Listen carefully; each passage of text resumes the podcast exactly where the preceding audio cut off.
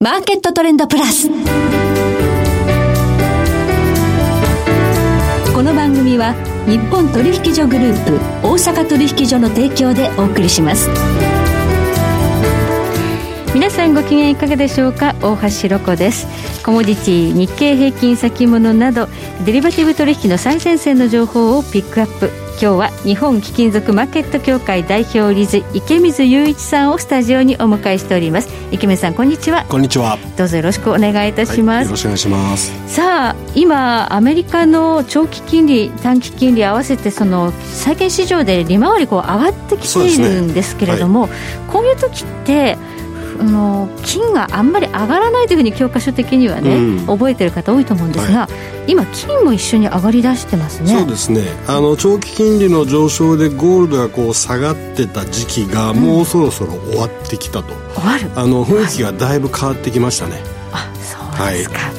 これ金利と一緒にゴールドが上がる時期もあるんですね過去には。そうですね。あの基本的には本当はそうなるべきなんです。インフレということを考えるとね、はい、ゴールの特徴としてインフレという時に上がるというのがあるということで、はい、今インフレがやはり懸念され始めているということで今日はこの点をフォーカスして、ね、池水さんにお話を伺っていきたいと思います、はいえー、ではその前に今日の主な指標の方をお伝えしておきましょう。今日大引けの日経平均株価です。505円60銭高、29,106円1銭で取引を終了しました。そして今、代償の日経平均先物夜間取引がスタートしました。現在29,120円で推移しています。日経平均ボラテリティインデックスは20.98でした。そしてコモディティ東京プラッツドバイ原油中心現月22年3月ものは、日中取引の終値で20円安の56,350円でした。CME 原油先物中心現月21年11月ものは日中取引の終値で1.2ポイント安203.85ポイントでした。えそして国内の大阪金先物22年8月ものは日中取引の終値で44円高6603円となっています。ではこの後池水さんに詳しくお話を伺ってまいります。マーケットトレンドプラス。さて、ここで番組からお知らせです。日本取引所グループ大阪取引所では現在、アマゾンギフト券が当たる先物オプションシミュレーター体験キャンペーンを実施中です。大阪取引所が運営する無料の OSE 先物オプションシミュレーターを体験していただくと、抽選でアマゾンギフト券が200名様に当たるチャンスです。詳しくは、大阪取引所シミュレーターでご検索ください。なお、本イベントは売買の勧誘を目的としたものではありません。金融商品取引においては、各商品の価格の変動や、有価証券の発行者の信用状況の悪化などにより、損失が生じる恐れがあります。金融商品取引を行う場合には、ご自身の判断で慎重に行っていただきますようお願い申し上げます。さて今日は日本貴金属マーケット協会代表理事池水雄一さんをお迎えしております。さあ、今、インフレなのかどうかということをちょっと議論分かれているようですが、池水さんどうご覧になりますか？そうですね。あの、まあ、もうずっと FRB がですね、はい、えー、インフレはトランジトリーだといわ、いわゆる一過性、一時的なもんだっていうことを言い続けてきてるんですけれども、はい、まあ、それに対して、あの、まあ、僕なんかずっと、一時的っていつまでが一時的なんだよっていうのは、ね、はっきりわかんないですね、いつまでか。そうそうはい、そうそれをずっと言い続けてるんですけれども、もうここに来てですね、うん、あの、例えば9月のアメリカの CPI が、えー、前年比5.4%っていうレベル、これって2008年以来ですね。うん、えー、カナダも2003年以来の4.4%。はい。えー、イギリスは1997年以来の4%。随分はい、えー、で年末には5%になるっていう予測が出てますし、はい、ユーロ圏もお13年ぶりのお3.4%っていう非常に高い、まあ、インフレ率になってるわけですね。はい、もうこれ、もうか完璧にインフレなわけですよ、今の現状は。現状では上がってるわけですね。えー、はい、はい。このインフレっていうのは要は物の価格が上がるっていうことで、はい、それの、まあ、背景にあるものっていうのは、えー、例えばあメタル関係でいうとカッパ、銅が今年、えー、年初が6600ドルぐらいだったのが、まあ、一時1万ドルを超えて、うん、えー、年初来たあ、歴史的高値に近づいて、今はちょっと落ち着いて9000ドル台に戻してますけれども、はい、まあ、そこまで高騰していると。で、原因は、まあ皆さんもうね、報道とかでご存知だと思うんですが、今年の年初というか1年前40ドルぐらいだったのが今84ドルですか、はい、昨日85ドルつけましたからね、はい、それぐらい倍に急騰してると、はい、天然ガスは2.5ドルから一時6.3ドルぐらいまで上がってる、はい、これももう3倍に近い、ね、はい、ことになってると。っていうようなエネルギー、特にエネルギーの、要は、えー、コモディティがすごく大きく上がってるっていうのと、うん、えー、まあ、その、エネルギーの動きがね、やっぱり僕はやっぱり、その、要は、経済に対する影響ってやっぱ非常に大きいですよね。要は僕らの根本にある電力にしろ、す、べ、てはやっぱりそのエネルギーが元にあって、えー、動いているものですからね、はい、だからそこのコストが上がってくると、やっぱり全体的な社会のコストってやっぱ上がっていく、はい、いわゆるコストアップインフレっていうかね、はい、そういった状況になってくるんですけれども、実際そういうことが起こってきてる。っていうのは、まあね、ガソリン代見ても、まあ、僕も最近二重生活してて、東京と高知さん行ったり来たりしてるんですけど、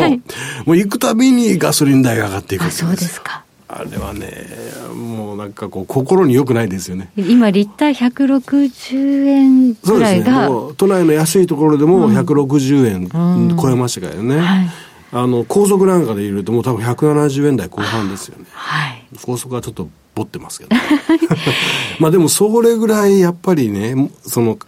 エネルギー価格が上がってきてるっていうのは、非常にこの身に染みて今感じてますし、うん、で、これがやっぱり、その、僕はストラクチャルな、その問題だ、構造的な問題だと思うんですね。はい、あの、まあ、FRB があトランジトリーだって言ってるのは、要はパンデミックのために、その流通が阻害されてるボトルネックのげが原因であって、これは本当に一時的なものだから、それで値段が上がってるだけだよっていうことを言いますけれども、うん。この、例えば石油、原油にしろ、天然ガスにしろ、石炭にしろ、ここ、もう何年もですね、うん、あの、そういうオールドエコノミー、はい、あの、ちょっとこう、あの、気取った言い方しますけれども、昔のエコノミーに対する投資のお金が全然こう回ってなかったんですね。はい、パフォーマンス悪かった、まずは。ああんまり価格が上がらなかったんですね。こんなに上がってきたのはつい最近じゃないですか。うん、そのために投資家はどっちかっていうとそういった重厚長大な昔の産業から、えー、ナスダックにあるような、はい、要はベンチャーキャピタルが投資するような、その、新しいもの、はい、あの、エクソンモバイルよりもネットフリックスの方にみんなお金をどんどんどんどん入れていったわけですね。はい、その結果何が起こったかっていうと、もう過去、それこそ10年にわたって、新たな投資が、そういった昔からの、その化石燃料とかのところ、分野にですね、えー、入っていかなかったっていうことですね。はい。ですからそういったところで、えー、全然こう、新しい原油の井戸の探索とかですね、はい、鉱山の探索ができてないっていうのが今の現状。投資不足というところがもたらしてい。る現状がある、はい、が一番そこにあると思うんですけども、はい、それに加えて、この世界中でのこの脱炭素化の動き、要はもう化石燃料は悪。はい。もうなんかそこに融資しちゃダメだみたいな。金融機関もお金を出さないみたいなね。はい。まあ、わかりますよ。SDGs っていうことが叫ばれる昨今だし、うんうん、その世界の温暖化、環境問題を考えると、そうなっていくのは当然だとは思うんですけれども、あまりにもみんながね、こう2030年にはガソリン車禁止とかね、はい、そういった方向にみんながいっぺんに舵切っちゃうと、はい、やっぱりその結果として今のこの化石燃料の高騰があると思うんですよね。はいそうなってくると、このインフレは一時的ではないだろうと、長期化するだろうということが予想される。はい。最近、うん、FRB にしても、あと、あの、イエレンさん。財務長官ね。財務長官のイエレンさんにしても、はいうん、先週、今週に入ってからかな、の発言を見てると、はい、あの、まだやっぱり、そのトランジトリーっていう言葉は下ろしてませんけれども、うん、ただ、そのトランジトリーがどんどんどんどん長くなって、そうなんです来年いっぱいぐらいは、この、うん、あの、上がったインフレ率のままだろうっていうようなことを言い始めてますから、はい、やっぱり彼らとしても、あの、そもそも予測した期間よりは随分長くなってるっていうのは認めますよね。なんか当初はもう年内には収まってくるぐらいのなんかトーンだったような気がするんですけど、はいうん、今度来年っていう感じになってますね。そうですね。そうそう簡単にはやっぱり収まらないと思うんですね。はい。だから、それにマーケットも今までは FRB の言うことを非常にこう、素直に聞いて、これはトランジトリー、ボトルネックだからっていうことをな反応してたんですけども、うん、ここに来て、僕がすごくね、うん、あの、感じるのは、はい、マーケット自体が随分と、はい、その、この雰囲気の変わったことを感じてきてるって思うんですよ。はい、みんなやっぱりもうトランジトリーじゃねえんじゃないかと。で、あの、そこがね、やっぱり、今マーケットの雰囲気が変わってきたあ一番大事なところだと思うんですけれども、うん、それによってゴールドも、はい。えー、他の貴金属もですね、やっぱりこれじわじわ今上がってきてて、はい、で、1800ドルっていうすごく硬い抵抗線があったところをですね、そこを超えて、えー、金曜日には1813ドルまで上がったんですね。はい、これもまさにインフレ懸念から来てると思うんです。長期金利上がってても、インフレ懸念で同じくゴールドも上がるっていうのが今起こってて、はい、で、えー、パウエルさんの発言で、その、テーパリングの話がちょっと出たときに、そこから金曜日、また1700ドル台にパーンと急落したんですけども、はい、あの、僕はその時書いたんですけど、これ一時的で、そのインフレ懸念がそこにあるんであれば、絶対戻すって思って、はい、書いて書いたし、レポートではい、で。やっぱり今、もう1800ドル超えてですね、はい、1800ドル、5ドル、10ドルに近いところまで上がってきてるんで、うん、これ結構、ファンダメンタル的なね、うん、そのマーケットが変わってきたんじゃないかなと思うんですね。はい。ゴールドに対する見方って二通りあって、ゴールドっていうのは、金利がつかないというふうに一般的に言われると、うんはい、まあ厳密に言うと違うんですけど、そうすると金利が上がってくると、金利が上がってる方の資産にお金が向かうから、うん、ゴールドはダメだという見方と。そうですね。はい。それが一つ。もう一つがやはりインフレになると通貨の価値が下がる。そういうことですね。だから、その、えー、金利が、あの、ない、もしくは金利が低いから、あの、高金利の方にお金が流れて、ゴールドが頭が抑えられるっていう局面は、僕はもう多分終わったと思うんですね。はい、逆に今は、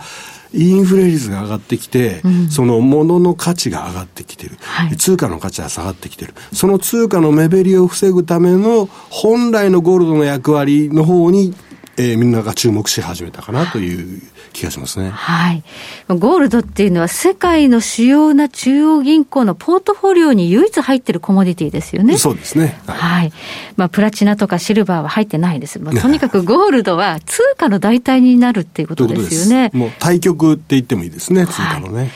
というわけで、インフレが懸念される、つまり反対側で通貨安というのが懸念されていて、はい、ゴールドに見直しの機運が高まってきていると。まさに、その通り。はい。いうことなんですね。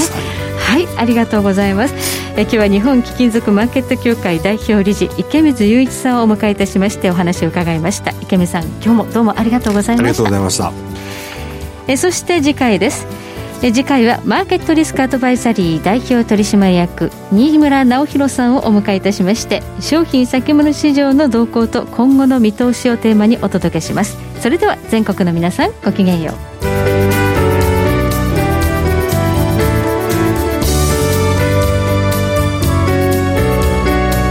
この番組は日本取引所グループ大阪取引所の提供でお送りしました。